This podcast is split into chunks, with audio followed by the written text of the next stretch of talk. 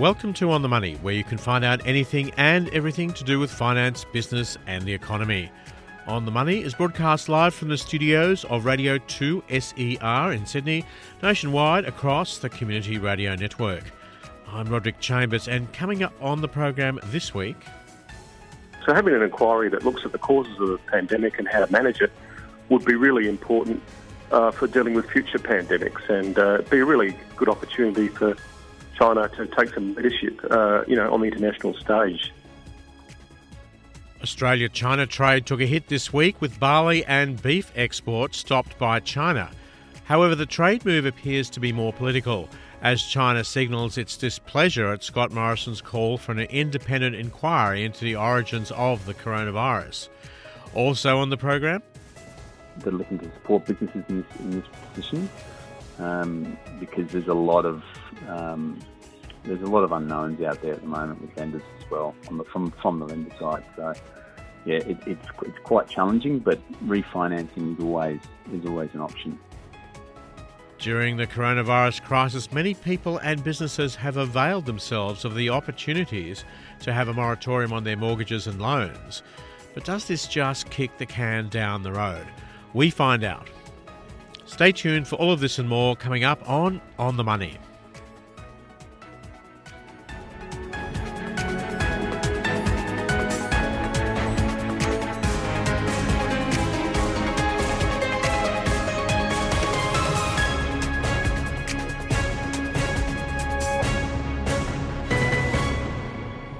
But first, Australia-China relations have been heading south recently.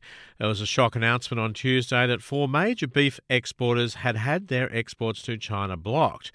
This followed hot on the heels of the barley anti-dumping ban. I asked Professor James Lawrenson from the University of Technology Sydney and Director of the Australia-Chinese Relations Institute why China should be bringing this up now, given that these complaints are a year to year and a half old.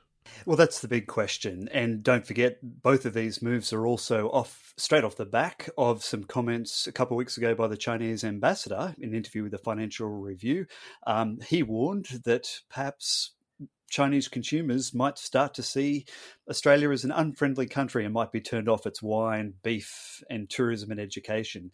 So it's hard to escape the conclusion that politics probably has something to do with it. With an inquiry into coronavirus, an international-based one perhaps, wouldn't uh, this be more transparent? And wouldn't transparency be good for China? Because China's an economically mature nation and a world leader, so shouldn't that enhance China's credentials? Yeah, it should. And look, I don't think the Australian government needs to back away from this at all. I think the Australian government is entirely reasonable in what it's calling for. Look, unfortunately, uh, the... with China's involvement with respect to the coronavirus, there's also a massive geopolitical spat happening between China and the United States. And so it seems that um, China is unable to get that out of its mind. Actually, that's drawing the focus of its attention. You have President Trump, of course, labelling covid nineteen a Chinese virus. Um, you have Mike Pompeo, the Secretary of State, openly spreading conspiracy theories about how it escaped from a Chinese lab. So China's got it in its mind Um, that Australia is lining up behind the U S in this one. Now, I don't think that's correct. I don't think it's fair, uh, but that's where we're at at the moment. Because we haven't actually lined up uh, behind many of the Mike Pompeo comments, have we? We've been very careful not to comment on those comments. Yeah, that's exactly right. Um, we've been very disciplined in our language. Um, in, in fact, uh, you know, our Prime Minister, Scott Morrison, has made a number of solid points, such as the fact that most of Australia's covid nineteen infections uh, have come, more of them have come from the United States and Europe. In fact, very few of them have come from China. Um, so our Prime Minister's been very clear about that. Uh, he hasn't started spreading conspiracy theories. Uh, so this is why I don't think uh, we need to be too apologetic. Uh, some in the opposition are, are saying that the... Uh... the Prime Minister's hand in this has been a little bit clumsy. Would you agree with that? Uh, look, generally, I find it pretty hard to fault the Morrison government's response, to be frank. Uh, there are some reasonable questions around how we went about Uh, pushing for the inquiry. For example, you could argue that we should have assembled a coalition of like-minded countries first, uh, But, you know, in the big scheme of things, the point of asking for an inquiry, uh, I think that's pretty sensible and what most Australians and populations in many countries around the world would, would be expecting. We've got a free trade agreement with China. Should these sorts of trade issues be solved in that in the context of that trade agreement? Yeah, and look, there is some good news on that front. Um, these complaints that China are raising, for example, the ones around barley, they're proposing putting in place anti-dumping tariffs on Australian exports. Uh, these are actually moves that are being implemented under the World Trade Organisation framework and the framework of the Australia-China Free Trade Agreement. So the agreement doesn't make those uh, possibilities disappear, but it does set up a process for dealing with them. Uh, that's the good news. And, and frankly, it's a whole lot better than the alternative, um, which is the trade policy being pushed by the United States at the moment, and that is to blow up the World Trade Organization altogether. Um, right now, the World Trade, Trade Organization's dispute resolution body isn't functioning uh, because the U S refuses to appoint new judges. So that sort of Wild West trade policy is where we definitely don't want things to go. How long do you think this will go on for? This is the softly, softly approach going to work? Yeah, I feel pretty optimistic. Uh, there's a lot of catastrophizing going on at the moment. Um, I would caution against that. I mean, the reality is, is that trade with China is at record highs in terms of the total value. So we do have these specific moves on barley and beef, but even around beef, it's four meat processing plants that have had their um, permits revoked or temporarily suspended. Uh, these only account for about twenty percent of Australia's beef exports to China. In other words, eighty percent of Australia's beef exports are still proceeding as normal. And the broader context of most of the other things that Australia trades with China is still going ahead. So let's not panic and suggest that the entire trade, Australia's entire trade relationship with China is vulnerable. That's just not the case. Most people do seem to think, though, that we, our recovery, economic recovery from the coronavirus crisis is going to depend on China. The fact that we're having these problems now, it does make you feel a little bit unsure, doesn't it? Yeah, I can understand why there's uncertainty and heightened sense of and a heightened sense of risk. But look, let's keep in mind some very basic numbers. Um, the International Monetary Fund says that the Australian economy this year will shrink by six point seven percent. Now, in comparison, it says that China is going to grow by one point two percent. So the fact that we have thirty-three percent of our exports going to China um, is a positive story for the Australian economy. I mean, let's be clear. It's much better than the situation many of our peers find themselves in. Imagine being Canada, which has three quarters of its exports going to the United States, which is expected to shrink by five point nine percent, or the U K, which has forty-five percent of its exports going to the European Union, which is expected to go backwards by seven point five percent. So the Australia-China economic relationship um, remains a positive in net terms for the Australian economy. Getting back to the thing that sparked all this, or apparently sparked all this off, at that the idea of having an, an international inquiry or some sort of inquiry, how do you think China would want some investigation of the issue of the starting of this particular coronavirus to play out? Look, I think what it doesn't want is the inquiry to be used as a political tool by the United States to bash China. That's what it wants. And so, look, it's already shown, China's already shown some willingness to get behind some alternative uh, proposals uh, coming from the European Union. So let's hope uh, that we can shift the geopolitics to the side a bit and focus on the very reasonable point, um, which is that we do need an inquiry into the origins and spread of this virus. Professor James Lawrenson from the University of Technology Sydney and Director of the Australia-China Relations Institute speaking with me there. I'm Roderick Chambers and you're listening to On the Money throughout Australia on the Community Radio Network.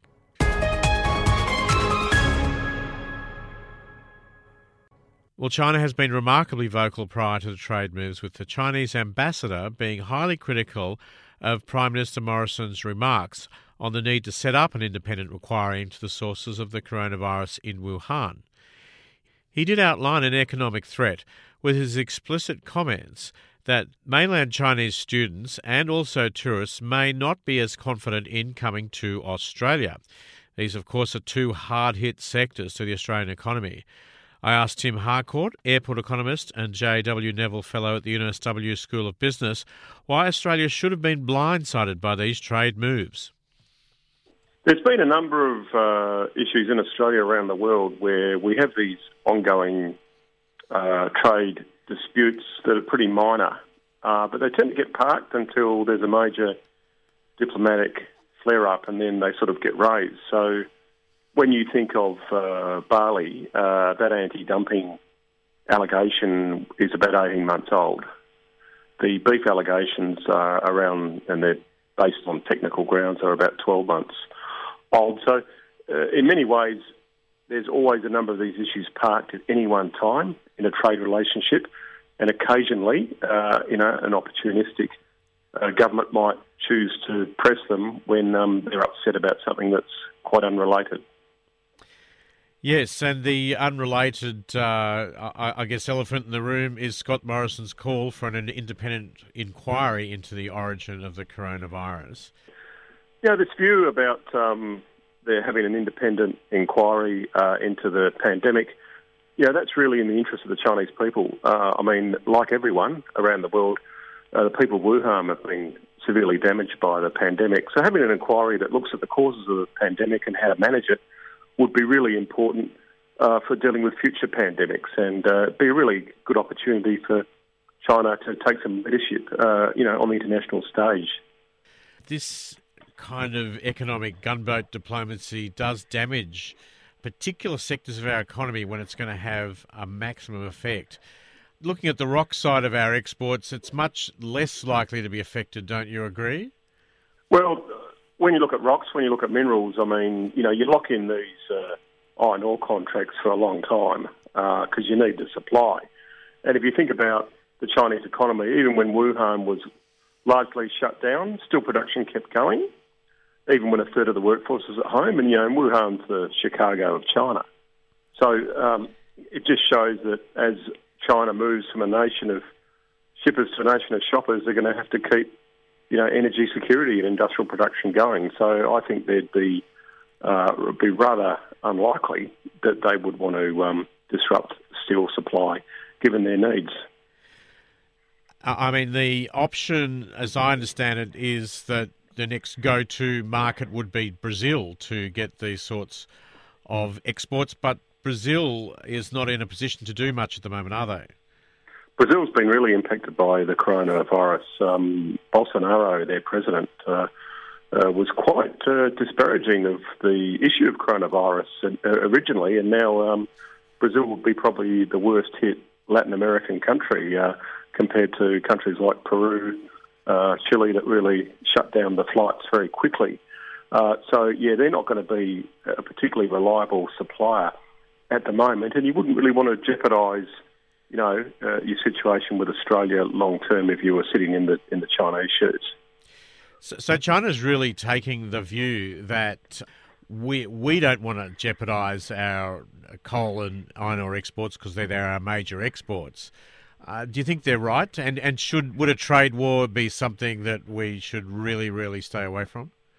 Oh, you don't want trade wars. Uh, you don't really want trade tensions. Uh, but at the same time, you know, if Scott Morrison or Maurice Payne hadn't called for an inquiry, it would have been something else. You know, the uh, you know the Australian under sixteen under sixteen um, volleyball team visiting Taiwan would be considered by China a good enough reason to uh, ban beef exports or barley. So it wouldn't really matter what it was. And when you think about how China's behaving around the world, I mean, they've uh, taken action against South Korea. They've taken action against the Czech Republic. Uh, they've taken uh, action against the government of France because France sent a delegation to Taipei uh, for three days. So uh, when you think about it, um, it really wouldn't matter what it, what it was. Uh, this has been the stance of China at the moment because they're very worried uh, about um, the pandemic, um, uh, the fact that Uh, the World Health Organization warned them, uh, the fact that they didn't uh, stop it getting out of Wuhan to the rest of the world when they could have. Uh, so they're clearly worried about uh, the position they took. And um, particularly uh, what the Chinese people would think uh, if they uh, realised what happened. Uh, some are also saying that uh, the decisions taken to protect our steel industry from uh, dumping from China has also played into this. Would do you see it that way? Yeah, look, there's a number of Australian journalists who um, get placed in uh, China and uh, various places in the region and around the world, and they see it their role to uh, find everything bad that Australia does. I don't know. I don't know what it is. I mean, maybe they think they should put a counter to the official line. Maybe they think they want to show how sophisticated they are compared to the, uh, you know, the ordinary Australian community that doesn't see the world quite in a sophisticated way they do. But uh, uh, ultimately, there's been steel dumping issues all over the world constantly, and Australia's not the only one to consider that. And there's a mechanism for anti-dumping in the W T O. China was supported by Australia to go into the W T O despite opposition by the Clinton administration. So you would have thought you would have thought there's a way of dealing with dumping of, of anything in a pretty pretty uh, pretty orderly manner without um, threatening um, your dear trading partner. Uh, what should our response be? I, I notice uh, Simon Birmingham's definitely looking at the details of the individual agreements and uh, addressing those issues that China has put up. But we're not seeing any resiling from the comments uh, by the Prime Minister or the Foreign Minister, are we? No, well, I think there's diplomacy and diversification. So obviously Simon Birmingham is looking at the beef uh, beef dispute because China said it's nothing to do with the pandemic inquiry. It's merely technical issues. So if it's technical issues, then Simon um, Birmingham and his infrastructure, his team, would be able to deal with that. Similarly with barley, you can deal with an anti-dumping dispute in a quite orderly manner. So, you know, so if you take them at if you take them at their word, then he's got the ability to do that, and as well as to smooth it over. But uh, you know, if every time you uh, raise something that's very important and very important to the Chinese people and their health and safety, uh, you get threatened, well, I'd say you don't keep caving in because um, you'll get threatened some more. So probably better, the better thing is to um, be a very strong, independent global citizen, and that's what Australia is. Tim Harcourt, airport economist and J W Neville Fellow at U N S W's School of Business, speaking with me there. This is On the Money, broadcast around Australia from the studios of two S E R F M on the Community Radio Network. I'm Roderick Chambers. On the Money, ride the gravy train with us.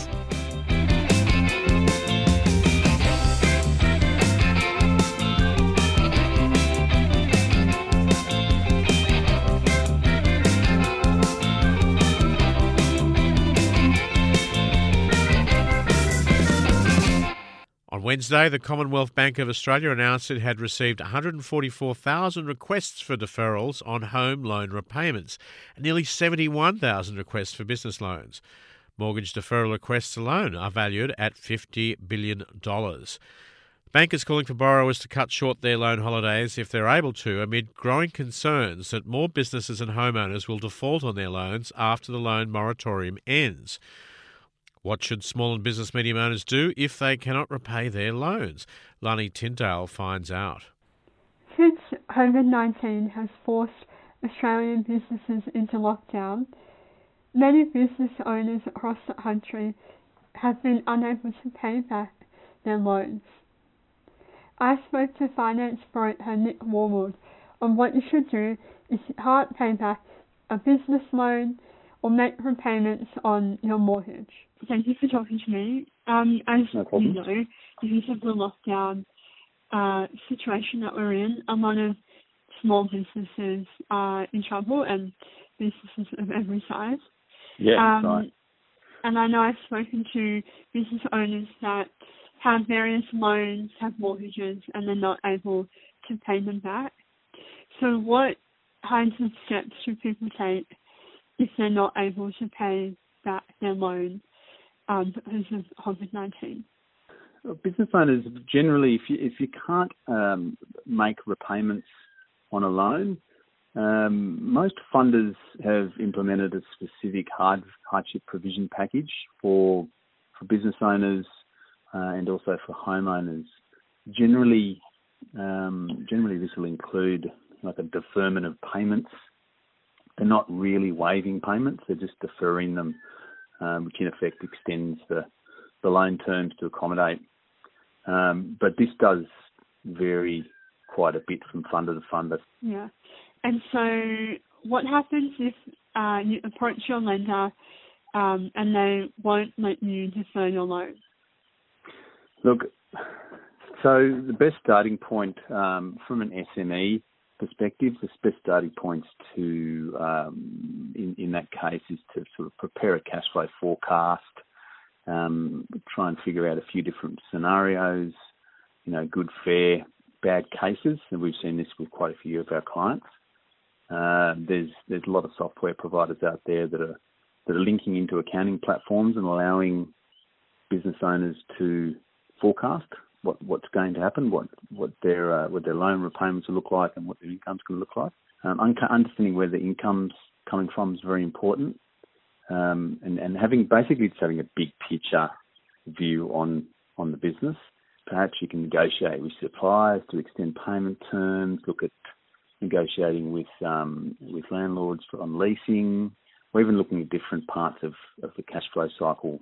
There's different finance options out there um, for lenders. Uh, we're seeing a lot of a lot of our S M E clients are are actually um, discovering new funding options and not not only getting them through this this um, difficult period, but allowing them to scale and grow with these new types of facilities out there. Look, at the end of the day, um, there, there's generally a there's generally a financier out there that'll that'll fund um, these businesses that are in trouble. So do you mean like there are financiers that will refinance these businesses? Could you maybe explain that a bit more for you? So yeah, look, so look, and it depends on the ter- depends on the on the client, and there's a lot of different factors in, in play. But there's we're seeing a few um, we're seeing a few clients actually refinance to, to other lenders that are looking to support um, that are looking to support businesses in this in this position um, because there's a lot of um, There's a lot of unknowns out there at the moment with lenders as well on the, from from the lender side. So yeah, it, it's it's quite challenging, but refinancing is always is always an option. What if you look at all your options? Maybe your business wasn't in a strong position to start with, um, and you realise that you're just not going to be able to mm. make your repayments, so you have to default. What happens yep. then? Look, that really depends on the uh, the terms and conditions of the loan contract, the underlying security, how long you've been in default for. So every lo- every loan agreement is different, and the terms and conditions are really important to understand what they are. So, so just go back into that into that loan agreement and, and understand that in detail. Um, generally, we see in the industry there's a a defined recovery process that takes about ninety days. So some lenders will dive straight in and um, on day one, and when you don't make a payment, and try and sell the security. That's the the, the, big, the beginning and the end of it. Um, while others will will work with the business owner or the individual on the issue to get you back on track. So different lenders apply. Um, apply their, um, I guess, their the back-end processes on a default differently. Some of them are really willing to help out, others are not. So what it is interesting, under the under this COVID nineteen, um, the government um, the government's actually made some changes to the recovery process for businesses that are owed money and applying to lenders as well. And it, basically they have it's pushed out for some borrowers, it's pushed out um, that default process for about six months to allow you to work through payment issues. But at the end of the day, there's uh, if you default on the loan, they can they can recover, they can sell the asset to recover their money. What happens if people are looking at defaulting on multiple loans? Um, if there's multiple, if you have a business owner and you have a business loan, you also have a um, a, a personal or a home loan. What we're seeing is that is that um, a large percentage of the lenders out there are actually giving those business owners relief, and they and they're also getting the relief on the, on the home loan side as well.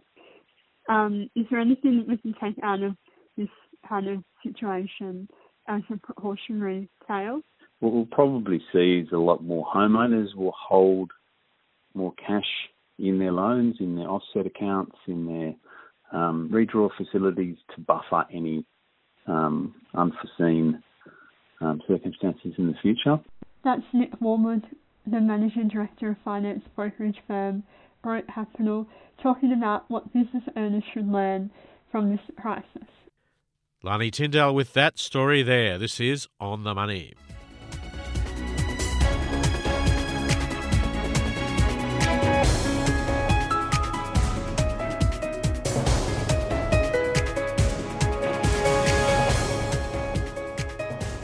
And that's it for us on On the Money this week.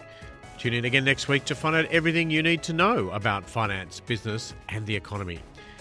Thanks to Lani Tindale, our producer this week. On the Money is produced at the studios of Radio two S E R in Sydney for the Community Radio Network, and also with the assistance of the Community Broadcasting Foundation. You can find all of our shows and stories at two S E R dot com slash on the money. You can subscribe to our podcast. New episodes are coming out every week, and you can find them on the two S E R app as well.